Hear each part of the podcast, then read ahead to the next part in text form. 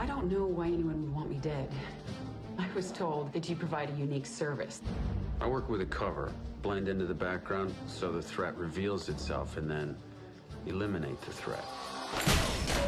I hired you to protect me from those people, and your plan is to have a drink? Are you slipping? So you think I let it get that far because I thought it'd be fun?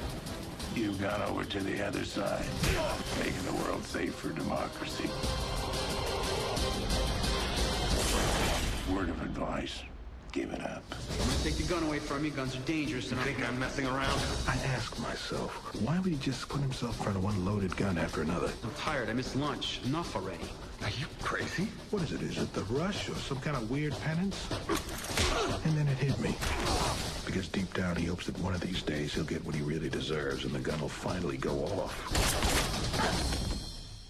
Get ready to move. You wore a vest? Where's my vest? On your vest.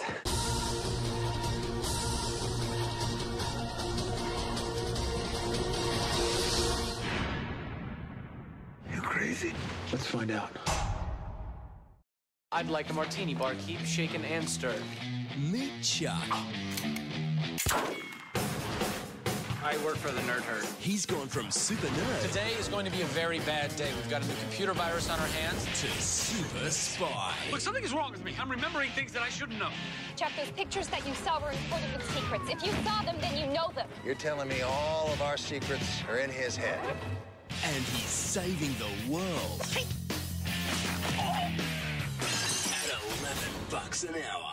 Over there, rescue Sarah, capture Dr. Zarno, shoot anybody who gets in my way. So, in this plan, I basically do nothing? You're gonna stay right here. Let's do this. Sorry, world. What's your real name? Carmichael. Charles Carmichael. Chuck Bartowski. He's the secret. I defuse a real bomb. Don't puke on the C4. She's the agent. I'm gonna spy all of 5 seconds, and I already have soy sauce on my shirt. Chuck? Stop saying that you're a spy. You geeks are good. Nerds, I would say nerds probably more. Another all-new Fox 8 Australian first. Chuck starts Wednesday, April 1, only on Fox 8. Listener discretion is advised. It's a jacked up review show. It's a jacked up review show. Jacked up review show.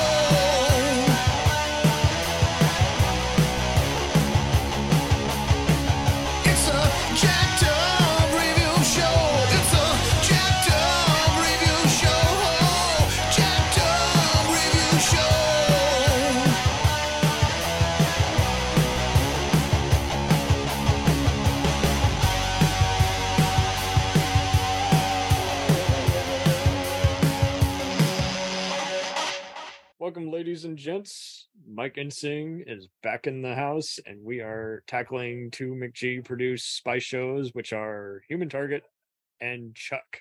Human Target was on before Fox, and it was often after something like House or 24. That's how I kind of got into it. It was like, what is this? It's a Canadian-produced thing. Danny Glover's a witness. What's going on here in the very first episode? There's a guy who's kind of like the Equalizer, or I guess Liam Neeson and Taken. He's just going around and he can adapt to various situations. I guess you could say he goes by the MacGyver technique. And then, of course, I look it up and it's based off a DC Vertigo comic book. And there was like a previous like 90s adaptation by the same guys who worked on stuff like Sentinel and other stuff. Yeah, Rick Springfield was in it. I never saw it. But... Me neither. But yeah, I instantly in love with this. And the next thing you know, we get into Chuck. And Chuck did buy... I did buy the original, his debut in DC Comics. It was, I think it was an Action Comics. It was a backstory. Superman was a main story, and it was a backstory. They introduced the character, and I was intrigued by it. And I knew about the character. And he shows that Christopher Chance shows up on like Arrow once in a while. I think so, yeah. It was just the time. Not Mark Valley, but the character, yeah. Yeah, it's like they couldn't get him back, but they just wanted to play around with that. And I did see that. I was like, wait, what? Oh, that's right. He is based off a comic book. Now, the original concept was he would disguise himself as a person to protect them, you know, take their place. And that's why Chi McBride tried to shoot, and he knew how to dodge a bullet or whatever the heck it was. But he would disguise himself as the character he was trying to protect, and they did away with that on the Human Target show. He was more of a bodyguard. Yeah, an adaptable bodyguard for hire, and they kind of go more into just kind of buddy movie territory where they just like the smaller guy, Jackie Earl Haley's like the hacker, and then Chi McBride is basically like the front man who like picks the clients and then does like backup, like he'll do the driving, he'll let Chance take out the trash. Yep. So yeah, they did away the Mission Impossible used to do it all the time.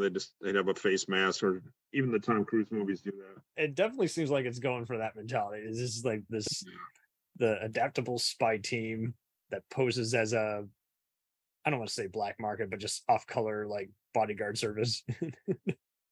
Well, I looked a little bit up on the Rick Springfield Human Target series, which didn't last long, and apparently he just would play Christopher Chance, but then he disguised himself as the other person. But they just had another actor playing that person, so he wasn't even, you know, they just instead of they pretend it was him. And I don't know. I have to watch the show, but I heard it wasn't very good. But yeah, I guess we got the better version of it then. I think the people that put that together created The Flash, the 1990 series. Denny Bilson and others. They have contributed scripts that became other blockbusters like The Five Bloods. You might have seen the show The Sentinel, which was a wacky UPN show. Guy with all kinds of stuff. Pet Fly Productions, I think, was their company?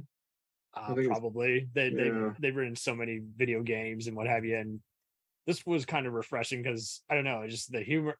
The show wasn't trying to be lowbrow and it wasn't trying to be highbrow. It was just like a perfect kind of popcorn. It's like, I really dug the music. El Rey Network, a few years before they closed down, were showing reruns, so I got a chance to finally see season 2, let alone the whole series from the get-go, because I was a casual viewer, and each time I tried watching it, I ran out of DVR space, so I could never watch a full episode, unfortunately. I just was like getting bogged down with all other kinds of stuff and beginning college. But I mean, like you say, is like season 1 and 2 are kind of two separate ducks. In different corners. Now, did the Chuck crew come in on the second season when they revamped it? It was just McG's company that produced both. But a crossover would have been cool. But yeah, because they really changed the whole format of the show. They mean all of a sudden they brought in Ilsa. So she was played by Indira Varma years before Game of Thrones. Everyone else knew her on Rome, and I'm not gonna lie, she is annoying the first 2 episodes, but I actually kind of grew to like her. And I know that's not popular to say because you understand where she's from. She's got like a crazy like rich mafia family she's tried to avoid, and so I like how they're all kind of just playing around. Just no one's trying to sleep with each other or just get into violent acts. Like it's pretty much just wacky clients, and every once in a while Chance has someone from his past who like disrupts the crew, and he's just like, boy howdy, I just need some hard liquor after this is all done.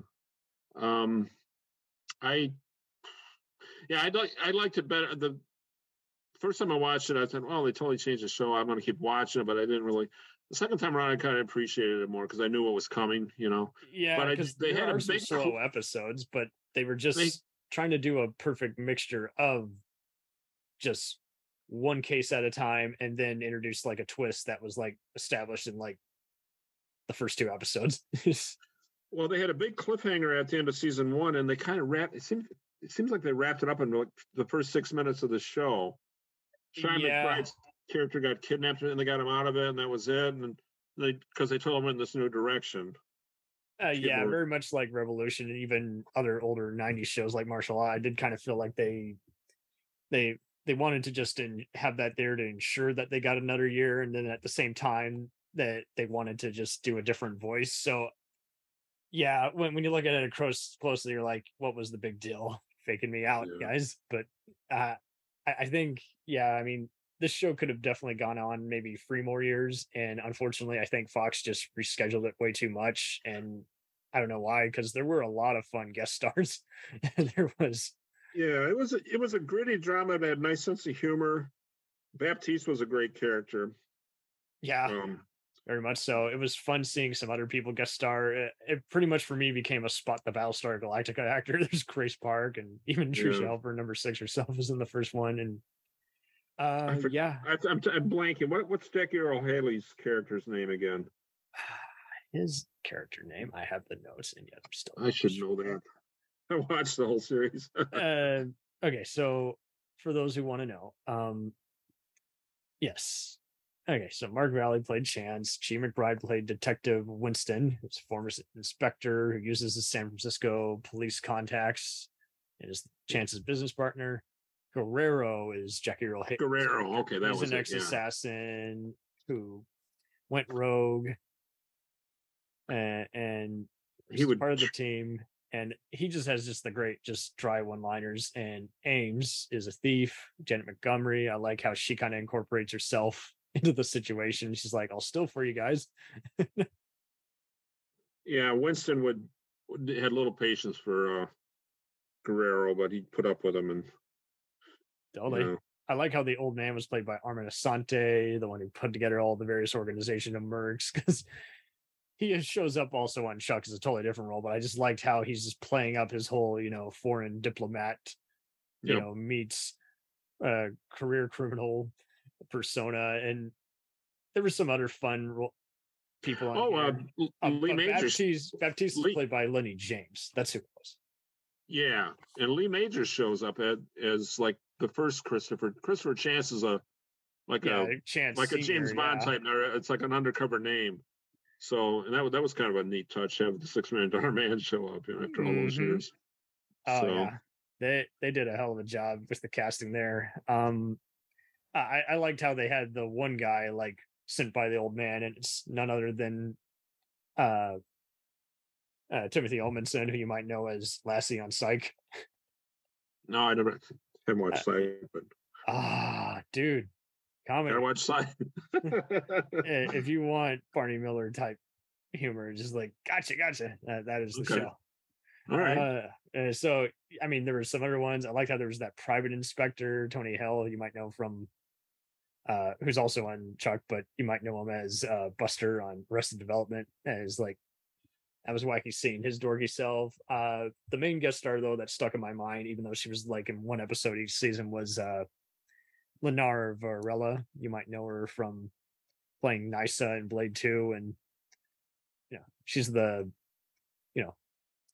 former commando gal who's just always each time Chance is in South America, she's always meeting him there at the bar.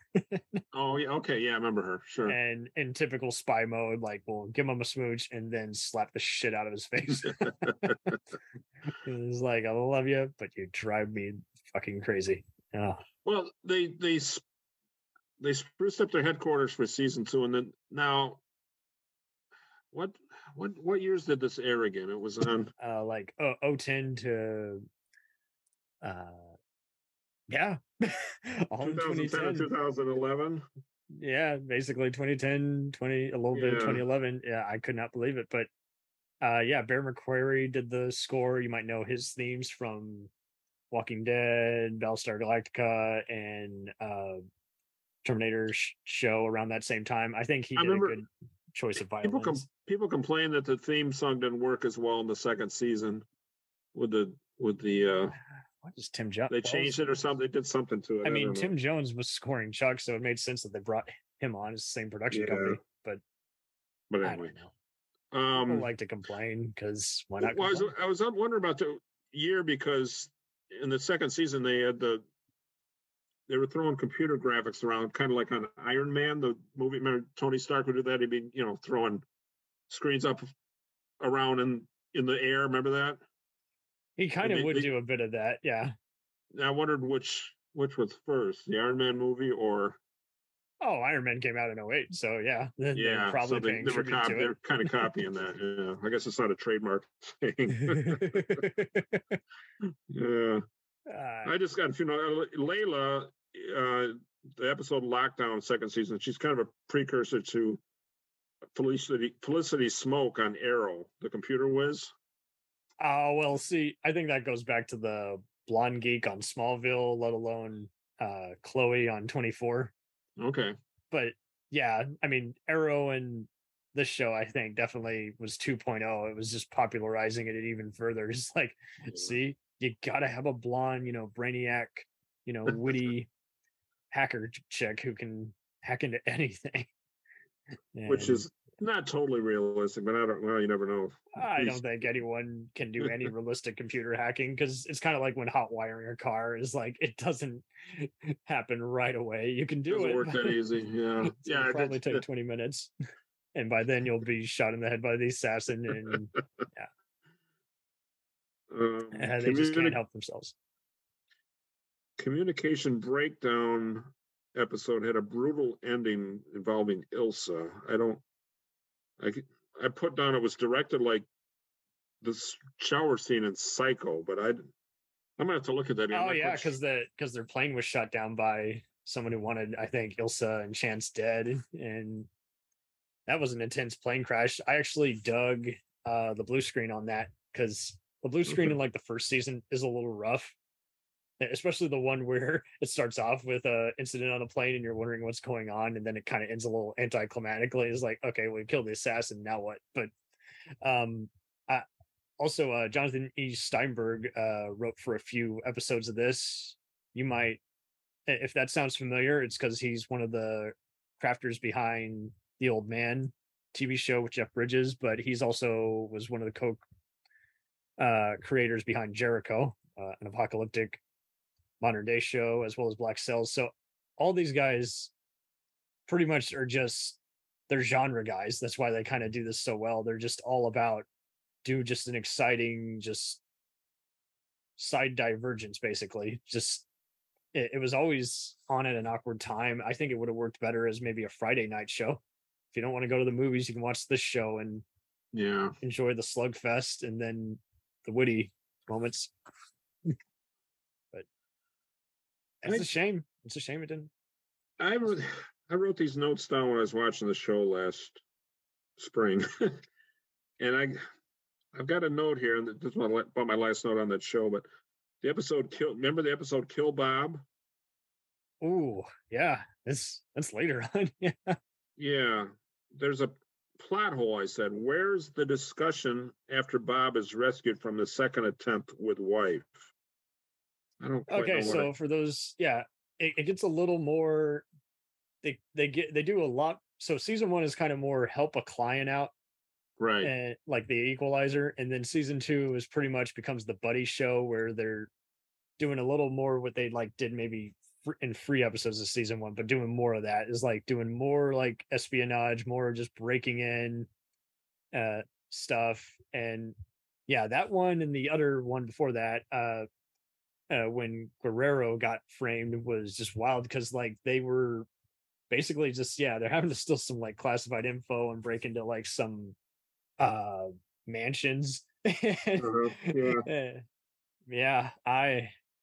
was wild. And but I do agree, like those last 3 episodes they do kind of abruptly edit and do a lot of montages, and you're like, whoa, hold up, I wasn't I was following this plot line. What happened? You know, there wasn't resolution or something on that, I guess.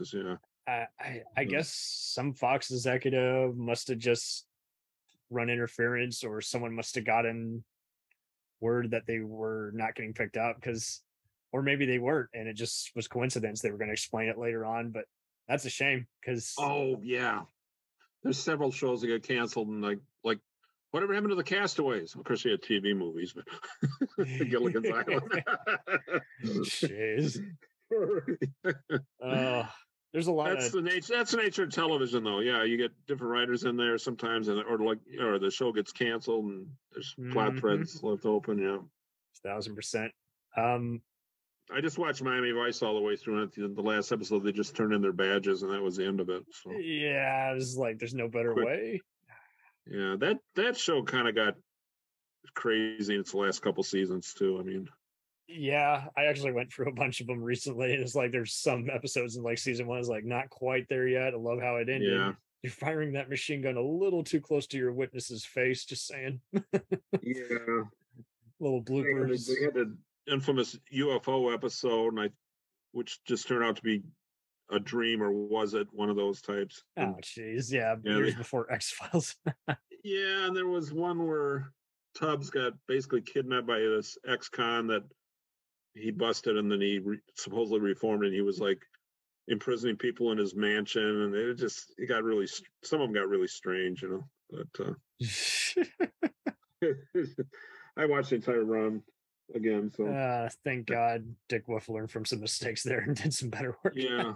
That was the 80s. But yeah, Human Target is basically action bubblegum. I describe it. Yeah, and it either sticks with you or it doesn't, but you don't regret it. Doesn't it leaves a good taste though.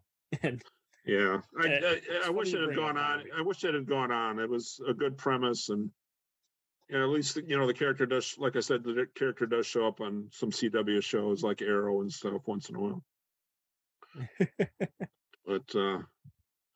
But then there's Chuck with Zach Levi. In, how do you pronounce Yvonne Strahovski? Yvonne Strahovski, yeah. So Chuck is a pretty cool thing. So Buy More, which is basically standing in for Best Buy. Yep. Is all know-it-all bunch of techs played by the title character Chuck and a bunch of other college dropouts. He gets infiltrated by... so Sarah, hold up. Does she work for the CIA or does she work for someone else?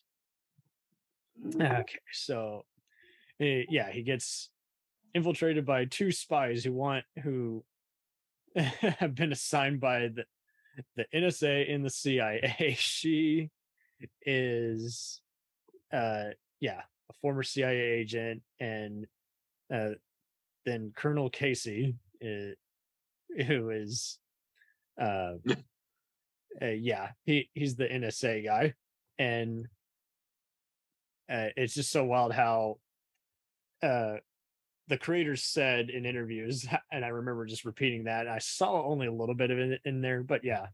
So Yvonne Strahovski plays Sarah. She's basically a parody of Sidney Bristow on the show Alias. And John Casey was a parody of Jack Bauer from 24. So. Oh, all right.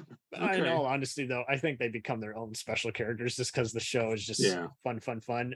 We would every once in a while miss episodes, and iTunes was now a thing at this point in 2007, and every once in a while we just would randomly just put on episodes just to test out our HD like speakers and TV. And we did it when, ironically, when we got a new 1080 TV around like 2017, and we just were putting on episodes. The next thing you know, we're breezing for like a few different ones. It's like, that's funny, my God. And so did you ever watch this with any friends and family? No, I just watched by myself all the way through. HBO Max has the entire run. So that's right. I got you on this one. But so yeah, Robert Duncan McNeill, that's right. Tom Paris from Star Trek Voyager was one of the head producers on this and directed a lot of episodes. Okay. But Chris Fedak. So this was the brainchild of Josh Schwartz and Chris Fedak, and this is where Chris Fedak became very incorporated into my mind. He's written for DC Legends of Tomorrow, okay, the serial killer mystery comedy Prodigal Son, and Scorpion, which is a very similar kind of show. Just a bunch of hackers get together and go on missions. It's crossed over with Hawaii Five-0 and the NCIS shows. That's not how big it is. But so he developed it with Josh Schwartz, who was trying to find someone to produce for his company. Josh Schwartz was like the youngest showrunner. Like, he was like 25 when the OC got picked up by Fox. And they just needed another hit show for Warner Brothers. And Chris Fedak says on his Apple page that Schwartz said that the idea of Chuck came from Fedak. They had both gone to college. Fedak pitched him the initial concept, thought it was a real opportunity for a really funny show. While Schwartz wanted that, and Fedak was actually thinking it could be more of a thriller, so they just talked back and forth, and it evolved from there. They came up with a fusion of both their sensibilities, and it was a fun collaboration, they said. Wild. It's pretty violent for a... It is wild how they do it. Like, they'll show like a blue mark, but not to where it's like gruesome. And so It's like, you can show it to family. It's still 13 appropriate, and yet it's kind of... I really guffawed like I think around season 4, they started having a few actors come in from like Community and guest star. I think what's their name is like Shirley was in one, and then there was another one. Danny Pudi, Ahmed himself was in one, and I was just guffawing because it was like, I see, because Community is on before this, and that's another kind of cult show that NBC respected their fans at this point. They really wanted to keep people on because they were just trying to figure out Hulu streaming and other stuff. And I do have to say, I do applaud most of the cast on this. The boss, Mark Christopher Lawrence, I thought was very amusing. You might know him as one of the psych wards in Terminator 2. All these other guys is like, they've been in all other kinds of stuff. And you kind of remember them mainly just for like their code names. Like just when Chuck incorporates his family into this, and, you know, Ellie and Captain Awesome, you know, his brother-in-law. But then when they had like, I still recognize Bonita Federici, who's the main like CIA gal, Diane, you know, with the colonel suit. I just really guffawed at her. And every time I see her pop up in something, whether serious or comedic, I'm like, hey, that gal. And having Scott Bakula be Chuck's dad, you know, spy dad, that was kind of amusing. Gary Cole from Office Space, and, you know, Harvey Birdman himself was Sarah's dad. He was like a thief, and she somehow became a spy. And there's all plenty of other just fun stuff in there, like Brandon Routh, you know, from Superman Returns and, you know, Legends of Tomorrow. He shows up as Shaw, and it's just funny how at one point it's like he's having to make himself pass out, and they're like, oh, okay, Superman, will you wake up? I'm like, I see what you did there. Well, yeah, they had some DC references.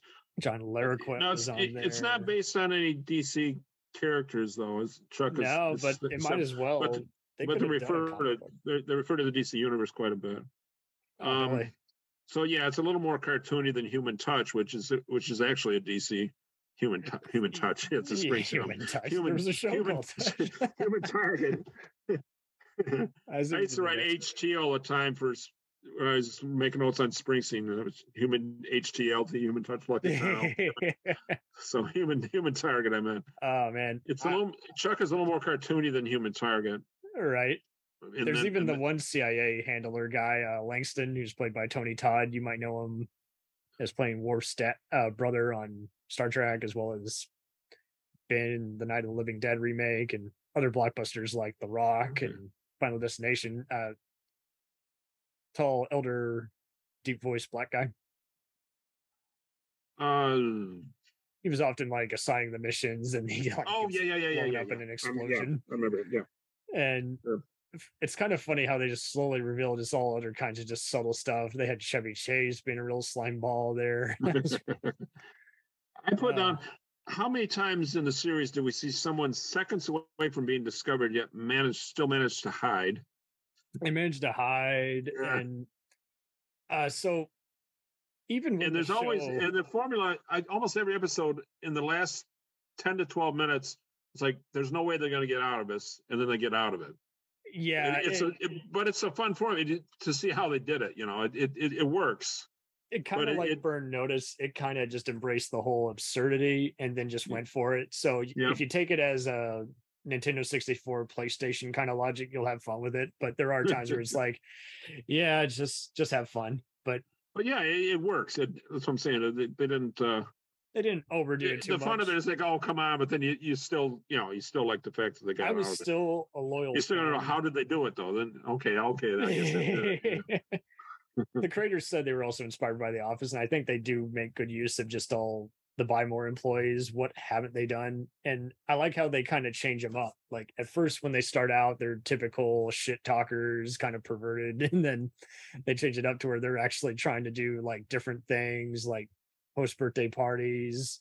And they tie it in with like their business model. It's like, hey, those crazy spy guys who are following you, who you claim aren't spies, but we're onto you. You know, it's like, how do you have them advertise for the store? And of course they have no human skills. So it's, you know, Sarah is always basically beating up every other guy who even, you know, stares at her ass, and Casey is basically always growling, and he's like, it's great. But what was her coverage? The first two seasons, she was like, was it the the Wiener Schnitzel or something like that. I think so. She was always like at the hot dog stand next to the hot dog stand. Yeah, and that was a cover. Coincidental. They opened it up and no one thought to ask any questions. Yana has gone on to do some pretty cool stuff. She was in the Tomorrow War movie recently, and she was also on Dexter and Handmaid's Tale. And okay, yeah, she was Handmaid's Tale. And Adam Baldwin, everyone knows from all kinds of blockbusters, Independence Day, Full Metal Jacket, Ordinary People, and has been on other blockbuster shows like Firefly and The Last Ship, X-Files. And I think this was all kind of a cool evolution for all these actors. I mean, Zachary Levi, he'd done some sitcom stuff and guest star stuff, but I'm sorry. He, you know, so many people did not see Chuck, but when I saw him becoming Shazam, I was like, I'm in. I'm glad that he's finally getting to do a leading movie role. They were gonna initially, weren't they gonna kill Chuck at some point? I think so. Even though how did that get resolved? They never they just forgot about it, or they didn't do it. They kind of just did the whole. Someone will just have. They kind of went back to the whole board of is like, okay, they just can't get close to each other, and even though we're gonna eventually bring them back together, and I think that's what my sister mainly loved. What's his name? Matt Bomer from White Collar, you know, the Bryce guy. Oh, okay. They're in a love triangle, and then he gets killed in like a car wreck. Oh, the one that gave Chuck the. Yeah, you think he's dead in the first episode when retrieving it. The Intersect. He gave him the Intersect. Okay. He gave him the Intersect, which, so to describe this to other people, it is kind of like the Matrix or Johnny Mnemonic. It's a cyberpunk thing. It's like, he just is able to assess all this stuff. It's kind of funny, much like Psych. It's like, yeah, the guy is just too brilliant and he can write it off however he wants it. But it is so amusing how you just look forward to is like seeing who's going to identify as someone who's probably means trouble. And half the time they always, they're just not subtle at all. They're just always coming in to just assassinate him at the freaking store. And you're like, they could just wait afterwards instead of... Wait in the parking lot, exactly. Yeah. Jesus, worst hitman school ever. What did you think of the other recurring guest stars? Like they had the mummy guy as Vincent, Arnold Vosloo. You might have seen him in a bunch of things. Not remembering that one. Wasn't Paulie from The Sopranos on an episode? Yeah, that was pretty funny. And then it's like next thing you know, they're talking to him. Next thing you know, they're dead. They're like, whoa, just got into a messy crime scene and. And I think the Fed that was working with Pussy on The Sopranos, that actor was on there too. Yeah, Louis Lombardi. I saw him on here. Yep. He was Edgar on 24, and it was just cool to see a lot of these guys. There's all kinds of guest stars on here. They had Stone Cold Steve Austin as like a recurring assassin. Even freaking Robin Gibbons of all people was on here. But Ray Wise, you might know as RoboCop. He was a recurring guy on season 4, but his dad was Quantum Leap, right? Scott Bakula was there. Scott Bakula, and his mom is from the Terminator movies. Yeah, Linda Hamilton. This was a cool role for her, and I love how in the opening, like season 4 premiere, like she's getting away from her captors, and lo and behold, Dolph Lundgren is like the main head of the merge. Yeah.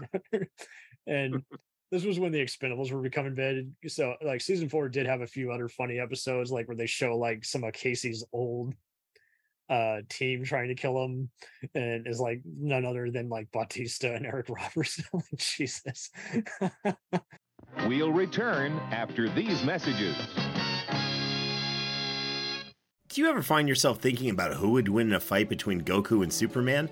Hi, I'm James Gavsey, and on the Who Would Win show, me and my co-host Ray ignore anything important happening in the outside world and debate fictional battles between characters from comics, movies, and video games. We got a new show every week, and almost always am I the winner. Yeah, not true, Ray. In the past, we've discussed such matches as Captain America versus Darth Vader, Solid Snake versus the Iron Giant, classic matchups like RoboCop versus Terminator, and even the Muppets versus Sesame Street. That one was crazy. So if you're a fan of geek culture and love a spirited debate, check out the Who Would Win show wherever you get your podcasts, or check us out at whowouldwinshow.com.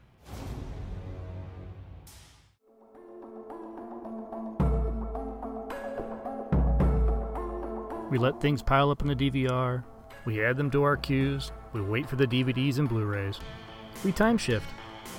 The Time Shifters Podcast. Sci-fi, horror, fantasy, superheroes, comedy, action, film, television, maybe some not-so-current events. Find us on iTunes or at timeshifterspodcast.com. Cool thing about Blind Knowledge is we are in multiple countries. We are worldwide all across the globe. We are in the US, we are in the UK, we are in Canada, Germany, India, Japan, we're in Australia, y'all. BlindKnowledge.com. Now back to the feature presentation. Dragon Ball Z, One Piece, Naruto, all things that we love, all manga that were originally published in the legendary magazine Weekly Shonen Jump. But not every series can run for 300 chapters and have a hit anime. This is David. This is Jordan. We're the hosts of Shonen Flop. Each episode we look at manga that ran in Jump that didn't quite make it. We discuss what it did wrong, what it did right, how the series could have turned itself around, and ultimately, was it a flop or not? Run all your favorite podcast apps, and you can find us at shonenflop.com. Keep on flopping, floppers. They did some breaking the fourth wall kind of episodes once in a while, too. That was kind of a cool choice. Hannah was kind of a potential, like, love interest for Chug, and, you know, That was Kristen Krug from Smallville, was slain. Oh, okay. Season 5, I think the highlight for me was definitely seeing Gertrude, who's kind of hanging out at the Buy More and kind of a love interest for Casey, and she's played by, you know, Carrie Ann Moss, who was Trinity in Matrix. But after all, I just got to say, season 5 did kind of lose me after a while, especially when they had freaking Bo Derek as his name? Morgan's mom. Morgan didn't get enough attention, and then when he finally got attention, it's in like the later seasons. And season 4, I kind of just got through it just because Lauren Cohen. This was after she had done Supernatural and before Walking Dead. She was on a similar show, very much like this, believe it or not, called Whiskey Cavalier, which had even a few Chuck Riders on it.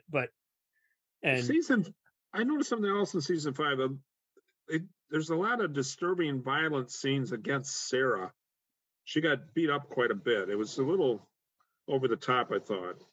I do recall a bunch of interrogation episodes. Yeah, I thought it was a little too much for the tone of the show, you know. Yeah, because that's just it. Like when they got serious, you only wanted it when, like, it was amusing in season 3 and yet serious at the same time. When, like, Chuck basically gets his sister and, you know, in-law out of the house. They reunite with Dad, and yet they're kind of on the run briefly. They got to hang tight and just report that we're not coming into work, you know, and explain later. But it was cool to see them on the run from the assassins. But then, yeah, like you say, later on, they kind of didn't balance the elements as well. They had some way. I don't know why. I just thought the edits were also a little cheaper too. Like it's like. They're doing a lot of quick zooms and everything, and it just looks like a video game. It's like, yeah, it's kind of not what I... You can edit these action scenes so much better. Yeah, and I wrote there's a great denouement, Chuck, against Sarah's, quote, mentor, unquote, that was mistreated. I guess he finally gets... And some of the other bosses that would come in, it would always be very amusing in... An off-color, like dark, like as dark as it got was they would sometimes be killed by the assassins, and then it was just, I wonder why they didn't come into work the next day. You know, that was a way of writing them off and making it off-color funny. But yeah, for the most part, in the first few seasons, if Chuck got captured, he was using comedy to get out of it and stall before, you know, Sarah or Casey rescue him. But yeah, then. Yeah, it's like Sarah gets tortured in one episode, and then like Casey like falls off a ledge. In season 4 is like, how did he even survive that? Oh, I remember that. Yeah, and that was a little just sudden. Like he's listening You thought the character was done, yeah. And then he was listening on a conversation. And you're like, okay, it's a little more serious than I would like. But yeah, season 4, I pretty much got through it because again, Hamilton was awesome as the mom and got to do some dry lines. And Timothy Dalton, you got freaking James Bond from the. Oh, that's right. Yeah, as Volkov. And so, yeah, Lauren Cohen is playing. There's going to be a spoiler. He turns out to be a good guy eventually, right? For him. Yeah, it's like when he's first introduced, they didn't do a good job introducing him because you're like, yeah, he's clearly playing you guys for fools. You guys were born yesterday, apparently. You've had 3 years of this and you haven't caught on. And he got away. And the next thing you know, he's like, yeah, I'm doing it for my daughter, Vivian, who he's trying to turn against Chuck, basically. He's like, he wants her to basically kill, and she just finds Chuck charming, so she doesn't kill him. It's just camp. There was a scene with Sarah's ne'er-do-well dad. It's like he was like a con artist, and he was like involving her in his cons when she was a young kid and stuff like that. But there's something involving a piggy bank that kind of made just, you know, kind of touching scene. It was kind of fun. He gives a piggy bank to her at the end of the episode or something, and it, I forget, it had the money that she got for him. I forget. I'd have to watch it again, but it was kind of touching. I thought they ended the episode nice with that. Oh, totally. You remember Jill in season 2, played by Jordana Brewster, Fast and Furious chick. I don't watch. Brunette haired with the glasses.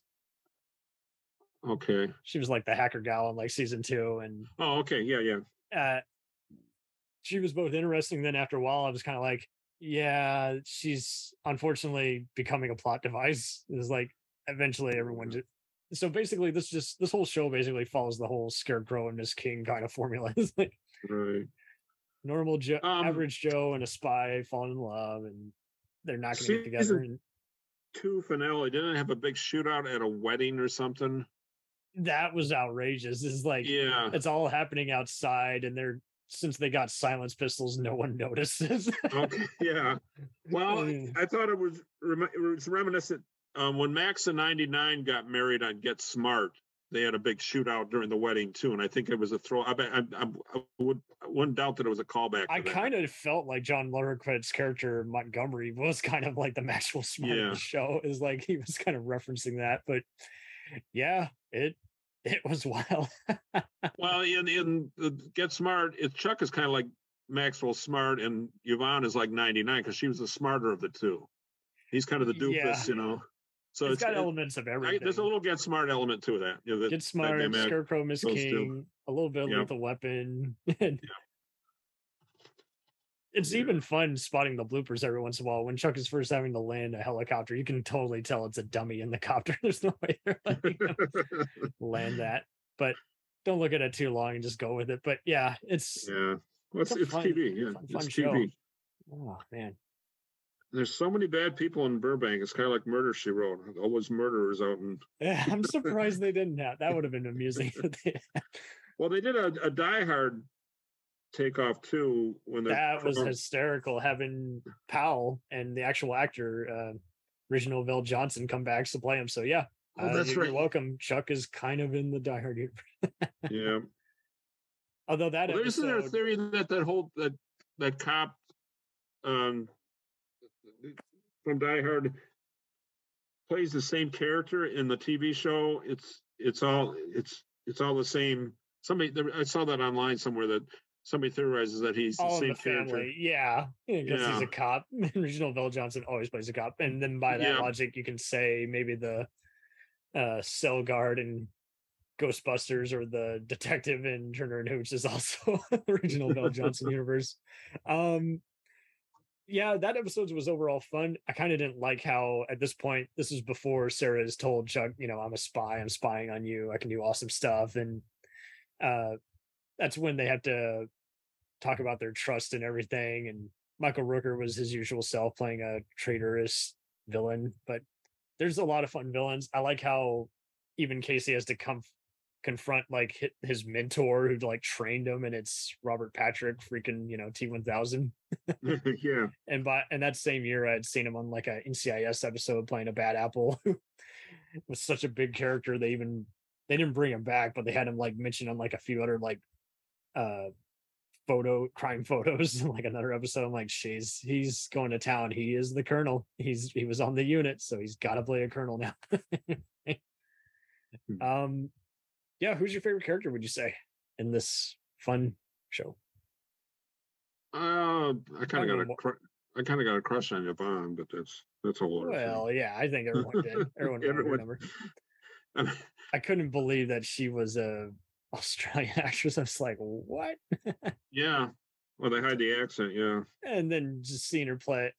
what's so funny is she just was appearing in just all kinds of movies and shows at that time, like this kind of elevated her career. And then next thing you know, I know people who like just knew her from all other stuff. They knew her from like doing some cartoon voiceovers. She was in Killer Elite with Jason Statham briefly. And I had pals who were gamers and they knew her as playing Miranda in the Mass Effect trilogy games. It was like, so, and the character even looked like her. So they especially had a crush, but it was just so funny how just, you can pick any character. They're pretty much all agreeable. Like, yeah, they're not to where they're just too jerky to where you're like, I just can't get behind them. Is like, they all have just surprising elements. And when they reveal their surprises, you're like, that makes sense. I knew something was off about you. Tell me more. Well, Zach Levi, he does a great job too. He did so good. All these actors were just perfect castings. I thought his sister was kind of, the character was kind of what's the word? Not annoying, just kind of full of herself. It's always about her, you know. Well, that's kind of what was fun. She's basically the Valley Girl who's been successful, and then you get to know about her. And I guffawed when they showed like the flashback to her and Captain Mayhem's, like, I don't know, Captain Awesome's first wedding. Well, then I think you find more about them as in their childhood, where she kind of took care of Chuck, so you kind of understand why she's kind of annoying, you know. Isn't it wild though how it's like when they show her in-laws and, you know, they introduce her to Awesome's parents and they're none other than Bruce Boxleitner and Morgan Fairchild, and like, of course, that makes sense. Yeah. But I just thought it was just kind of fun how like Awesome just like was just so. He had it all. He's like the rich doctor, and yet at the same time, he's a little shallow-minded at times. And then, it's like Ellie is just kind of over-controlling for Chuck, and then sometimes realizes later on she hasn't bothered to actually ask, you know, Chuck what he wants to do with his life. And is like, yeah, you should probably do that before you offer some advice. He's not a loser. He just happens to work at the Best Buy store making decent living. Yeah. Jeff and Lester were fun little sidekicks too. And in fact, what season was it where the Buy More kind of got burned down partially? Like it had some damage. I can't remember. There was one where it's like, can't cover it up. It blew up. we were away. Oh, then it was away. Then it was fine the next episode. Yeah, or at least 2 episodes down. It's like they just had to cover up. It's like someone's paying for that. We'll just take the hit, just because that's where the fun really does become. Because sometimes the assassins will be very sloppy, and they'll have to. Their job will basically be to distract customers or just put up the closed early, you know, sign. And it's a lot of fun mayhem, like you say, and. I did like Jeffrey and Lester's back and forth stuff. You know, Vic Sahey had some recurring roles. Pretty much went to prison for trying to kill him with the gas because he realized he was inhaling gas fumes or something, and that's what made him kind of dopey. And then he straight on. Then he wanted him back that way, so he was like piping gas into the room. Remember that? And then he found out about him, they sent him to prison. Oh Jeff. Yeah. It's like, but then they got back to, they were friends again, you know. Yeah, totally. It was so wild how they just slowly kind of got in on it, slowly. It's like, okay, can't cover up anything now. And they had some good, just back and forth rapport, and it helped that a lot of these guys had been at part of the Groundlings and just Comedy Store and just other just LA improv scenes, so they just had that kind of just reaction that just reads well instead of trying too hard to be funny. Yeah, but yeah, I think the series I think it was at its best late in season 3, right in the middle there. Totally. The storyline was really good. And I didn't really even tune in for like the finale, but when I did, like I saw parts of it, and I was like, and when Yvonne was doing like a press release for 24, she was like, we're still talking about the Chuck movie. I'm like, I doubt it, it's past its prime now, but I would love a reunion movie, but it's just too late now. It's just, yeah, it was one of those, I think, don't mess with it. I think after like season 3, just no one could keep up with it after a while. and the Did you watch the final episode, right? Yes. So I like the ambiguous way down. It's kind of like, will they or won't they get back together? And it's up to the viewer to think. For, you know, that's something you can talk about with people that watch the show. And I think they're going to get back. I don't know. You know. I think it just went 2 years a little too long, but I can't blame it. I don't regret a single moment of it, of what joy it was, of what light laughs. My grandmother watched this show. It was just one of those shows, she and my uncle, her son, would often do TV watching parties at our house and vice versa. We come over to their house and watch a bit of everything. And it was always kind of a nightmare sometimes because, my uncle wants something that is very lighthearted. He, unless it's Star Wars, he doesn't want anything that's depressing or sad. And he would compromise every once in a while. I was like, okay, I'll do NCIS. Okay, I'm not doing CSI with you. I need a little bit of everything, and I can't do some of these other violent shows. They're just too much. It's just stressing me out. And so it was wild how, this was just fun because just the villains would be very over the top, that they invite the campy moments, and there would be just, like you say, like Human Target was doing the outrageous hacking, and this was doing it better in terms of, it's like, this is going to be insane, but your jaw is still going to drop, even though it's going to be outrageous and unrealistic, because it's still going to keep you in suspense. And like when they first even meet freaking, I think Hannah in one episode, they're having to like stop a plane from like going out of control. It's like, this computer's been hijacked. It's like, shapes. And that all the words, fortunately, Chuck can do, like, again, he's like, I love how, like, even when they, in season 3, when his dad gets taken and they're infiltrating like the secret quarters of NSA, is like, they practically play a Born Identity theme. I was like, that is awesome. And even when they're doing all the fight scenes and, he's going to win, they're kind of still just fun. And right. My co-host John actually just got into it because I think this is just a dad show, because I kid you not, his dad was looking for something to watch, and his dad had like seen parts of it and just started binging it just now on HBO Max. So hopefully there is an afterlife for this show. Mm-hmm. And it got some nominations and wins by even TV Guide and Saturn and Teen Choice Noms. So I'm glad that some people were watching this. I wasn't watching those channels at that point or keeping up with them. I noticed, there's a lot of episodes where Chuck is kind of doing a Columbo, where you think he's just, Columbo's big secret is he's investigating these murders and they don't take him seriously because he's kind of a doofus. And then all of a sudden, he turns, and Chuck will do that too. You think he's okay, and all of a sudden he'll turn the tables on him and you realize he's doing sneaky spy stuff on him, and he caught him, Right? Kind of like he nabs him by playing the dummy, And so that was kind of a neat part of that character. Oh yeah, and they were just so good at being just dry one minute and then unpredictable the next. Yep.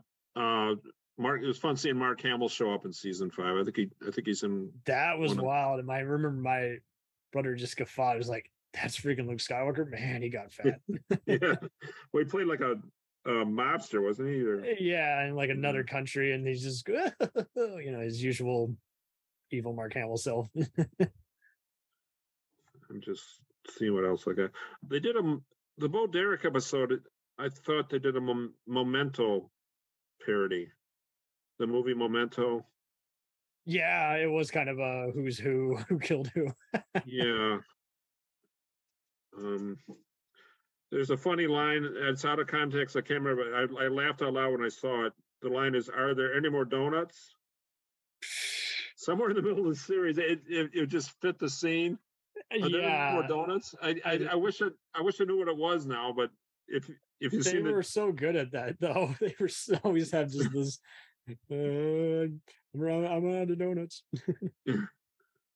But it had something to do. It just, I don't know. I have to. Season 2. It's in season 2, episode 6. If you want to look it up. So watch. I want to wait for that line. Are there any more donuts? Yeah. What else have I got here? I think that was just it. It's like someone kept stealing the donuts, and then that was kind of the thing. Is like they meet at a donut store, and that's where the bad guy was, or some shit like that. Oh, How can the feds have hiding place? How can the feds have hiding places at Buy More and Jill's place of work, etc., and get away with it all that whole time? Nobody finds them. Well, Morgan finds them all, but thank God it's a comedy. You know, it's but it's TV. Yeah, it's TV. Casey, it took me a while to like Casey, but then he grows on you. I think you said the same thing. He's too much of a hard ass in the first season, where you're just like, shut up. Let me run around, fool. But then, it's a winning combo, even when it kind of just runs out of steam, even when it's not perfect. It's just it's just really just it makes you just smile. It's just that kind of show. Yeah. I watched the whole thing almost every day. Oh man, you were sending me so many texts. I was like, I know what episode you're on. Yeah. And the Buy More is obviously Best Buy, and then the Nerd Herd is a play on Geek Squad, And playing Geek Squad, I liked how they did that. That was an invite to basically incorporate all the other quirky, weird geeks into the whole crowd, and they would always have something kind of funny going on during the thing that they were trying to avoid a catastrophe from happening. But I'm with you, like it's a kind of show where, like you say, you never feel left out. Like there's always reminding everybody, here's what this is happening. And they would just always characterize them. So if, let's say, Casey and what's his name, who I would have to say is my favorite character, Morgan, they're playing video games and they're not leaving you out of the fold. And it's like, see, I get it. This is funny because they're reminding everybody is like, here's a guy who's doesn't have socially acceptable behavior because he's a spy. He's, he's been brainwashed and everything. And then here's a Morgan who's a geek who doesn't have any friends, and he's finding an unlikely friend. But yeah, they do plenty of other stuff. They always had the intros down. We're just like, whoa, what's going on here? It was never taking its time to where you're like, okay, what does this factor in? I did like the boss, Big Mike, because he would always, he's kind of standoffish, again, kind of like Casey the first season. Then after a while, he's like, hey, you guys are cool. You're my friend. He had that Marlin up in his office, and and it kept breaking, and they'd fix it again. Oh, 1,000%. Yeah. And he would always, at first he's kind of mean to everybody, but then he just ends up being their friends instead of just being the jerk who assigns them to a shift that, is going to be very crazy or be overburdened with, especially when they're doing like tech expos and other stuff. It's like, you're always looking forward to it because it's not going to distract from the laughs. It's just going to make their life a little more complicated. There's like, we got this big store opening event. We got to advertise and sell this amount of products. And lo and behold, the guys who want Chuck and Sarah dead happen to be at this expo as well. It would cut around the formulaicness by just being very amusing with just how the shit would hit the fan. You're like, oh, okay, I see. I got a note here. There was a nice kung fu, remember the TV show Kung Fu? Yes. There's a nice kung fu flashback when Chuck finally gets Shaw. So I don't remember. Yeah. Shaw is teaching him how to be a badass or some shit. And okay. Even Casey has one episode where, what's his name? Oh, you would know him. His name is God. But yeah, I think the episode was called The Sensei, and there's this Carl Lumbly. That's who it was. Yeah. He was on a Firefly episode, and he was on Alias, and he was the voice of Martian Manhunter in the Justice League cartoon. But yeah, you know him from Dr. Sleep, as well as one of the cops, Marcus, on Cagney and Lacey. And I just loved how he just, in fact, remember he's Bradley in Falcon and the Winter Soldier. Oh, okay. Yeah. Yeah, so he's used to playing senseis and friends, but I loved how he just starts off, Casey has all this grown-out mustache, and he's just karate chopping this shit out of him with a giant stick. and he ends up being the big bad who like wants Casey dead or something, or wants him to come back or some shit. But yeah, no, he's an underrated character actor, and I just love how just all these guest stars were just so well chosen. Like even if they were just doing basically, like you say, just kind of playing up another character, like the Leverquette character is basically. I remember they make fun of the dirty martini joke, you know, that the James Bond has. And I love how they were joking. Is like, you got to stir it this way and do it that way. And it's like, he just gives all this other dating advice to Morgan, and Morgan is like, oh, you're so cool. And I just, like, my father was, and butter even guffawing back in the day. Cause you're like, yeah, is that actually a thing? I'm like, well, even if it isn't, it should be. There was, I got a note here that, season 4, episode 1, there's a Seinfeld reference. Vandalay Industries shows up. And also awesome. The Chinese menu clue in that same episode is very QAnon. Oh, so I was wondering if the QAnon guy was a Chuck fan. So now that's got me. I can't remember what. I wouldn't be surprised if some conspiracy asshole took the show out of whack and thought it was legit. It's like, guys, it's a fun show. Stop. Yeah. But that's wild. I think I do vaguely recall the Seinfeld reference, and everyone brought it up. Yeah. It was like, wait, what's going on? Oh, I see. Yeah, you have to look back. I'm going to have to look back at that episode. There's something about the Chinese menu clue. I put very QAnon, so maybe I was just reading about QAnon at the time. But maybe they just randomly took the logo because they thought it was cool and said, hey, other idiots who were trying to brainwash will love this. I also put down when Chuck's hair gets thinner, about season 4 or so, do the plots. Oh. Fair enough. And... oh, then wasn't the general at the Buy More for a while, and then they just kind of abandoned that? She wasn't there anymore? Early in season 4, she wasn't there anymore. Yeah, the mom I think Linda Hamilton had a crazy schedule or something. I can't imagine why. Maybe she was at a convention. I don't know. I can't imagine what she was more busy with, but maybe it was long hours and she needed some time off. I don't know. Yeah, and later seasons are more farcical. Is that the word? Farcical. More definitely of a farce. Yeah, it starts out as a farce, but then it becomes a little unintentionally funny in some areas too. So it just can't help itself. And also in later seasons, if you're a fan of cat fights, it's a lot of. They always had that, but then there were times where sometimes it got to be a little too much of a guy's show for me. When it's like they'd have all these fantasies, I'm like, oh, okay, you get away with it because of your comedy, but seriously, yeah, that in the Me Too movement, I don't know how much they'd like that, some of the early shows, especially. I think they would skip past those. I think they get away with it because, again, it's being funny and it's not degrading them, but at the same time, it would still be. Yeah. Apparently, Morgan references Human Target in season 4, episode 6. There's a human, he says something about a human, so you're a human target. And I was wondering if that's about the same time Human Target was.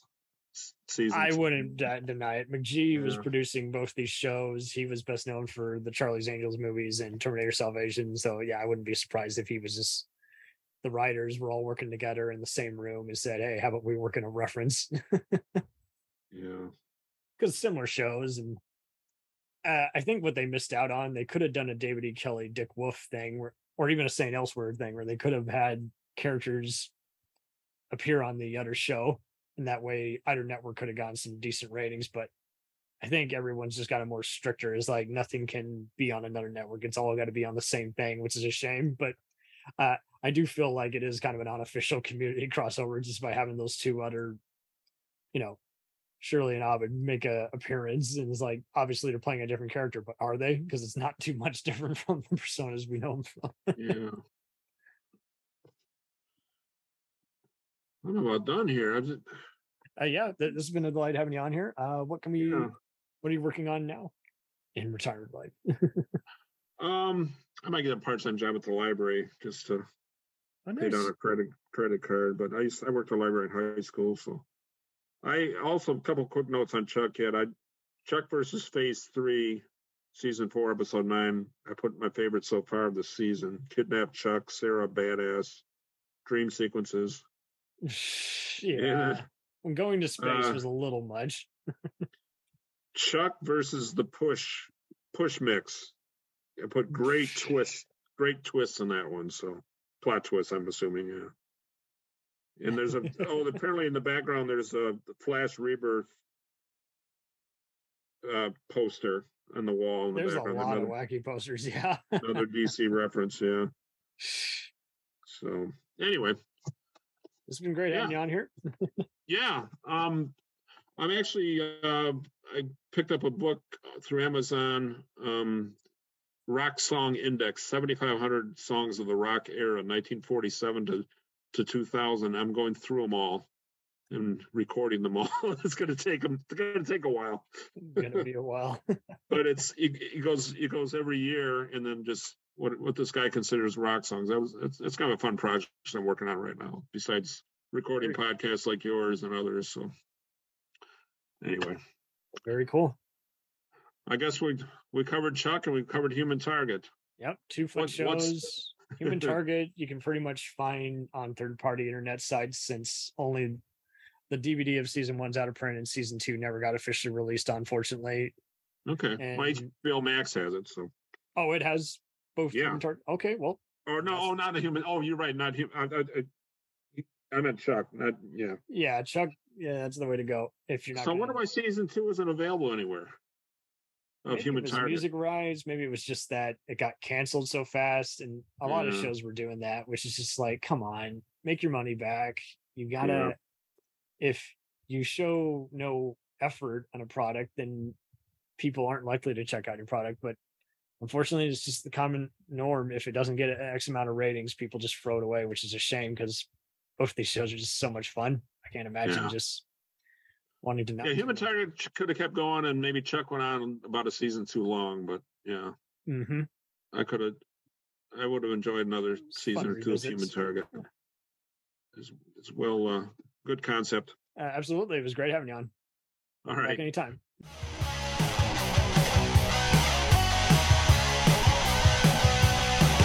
Follow us on the web on Facebook, Twitter, and Instagram. The podcast is available on Podbean, Spotify, iHeartRadio, Anchor, Apple, and anywhere else podcasts are available. Feel free to review our show and leave comments on any of those sites. Thanks a million for listening. It's a jacked up